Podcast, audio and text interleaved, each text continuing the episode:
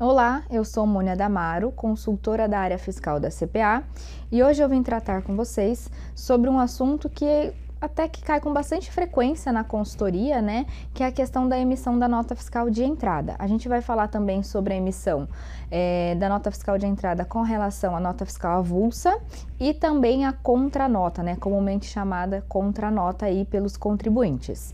O artigo 136 ele traz no seu caput que o contribuinte, exceto o produtor, exceto o produtor, porque o produtor ele possui um artigo específico que é o artigo 139 do regulamento que traz, né, as hipóteses específicas de emissão de nota por esse contribuinte. Então, o artigo 136 traz que o contribuinte, exceto o produtor, emitirá a nota fiscal Inciso 1. No momento em que entrar no estabelecimento, real ou simbolicamente, mercadoria ou bem. Então, ele traz aqui para nós da linha A até a linha G de hipóteses, então, de obrigatoriedade de emissão de nota fiscal de entrada. A mais conhecida, né, as duas mais conhecidas que nós temos, é a linha A e também a linha F. A linha A fala na entrada de bem ou mercadoria nova ou usada remetida a qualquer título por produtor ou pessoa natural ou jurídica não obrigada à emissão de documentos fiscais. Na linha B, a gente tem em retorno, quando remetido por profissional autônomo ou avulso, ao qual tiver sido enviada para industrialização. Em retorno de exposição ou feira, né? Para qual tiver sido remetido para esse fim em retorno de remessa feita para venda fora do estabelecimento, que é aqueles caminhõezinhos que a gente vê, né, na beirada da estrada, vendendo tapete, cadeira e etc, né?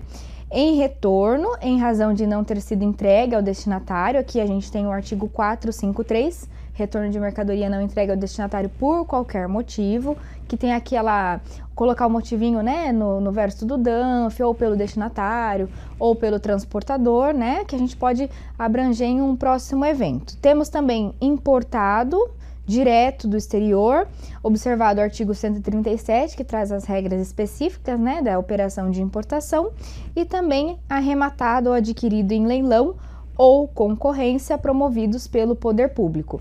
Então, são essas é, 10, 9 hipóteses aí que nós temos com relação à emissão de nota fiscal de entrada. Como eu disse para vocês, as mais comuns que nós temos, acabei de lembrar que tem mais uma outra, né? Que é a questão da mercadoria não entregue ao destinatário, importação e também quando a gente adquire um bem, né? Sendo contribuinte, é, de um não contribuinte ou de um produtor rural. Então, nesse caso, a legislação nos estabelece né, a obrigatoriedade de emitir o documento fiscal de entrada.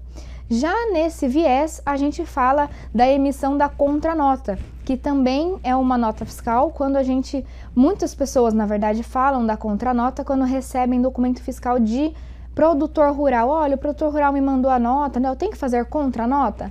Contranota nada mais é, né, que não tem esse termo na legislação, mas nada mais é do que a emissão da nota fiscal de entrada, que pelo que a gente viu na legislação, tem sim essa obrigatoriedade. Outra obrigatoriedade também para esse documento fiscal é com relação à nota fiscal avulsa. A gente tem a obrigatoriedade por entendimento e também através de resposta à consulta, que eu trouxe o número para vocês, que também deve sim emitir o documento fiscal de entrada quando você recebe uma nota fiscal avulsa de outro estado.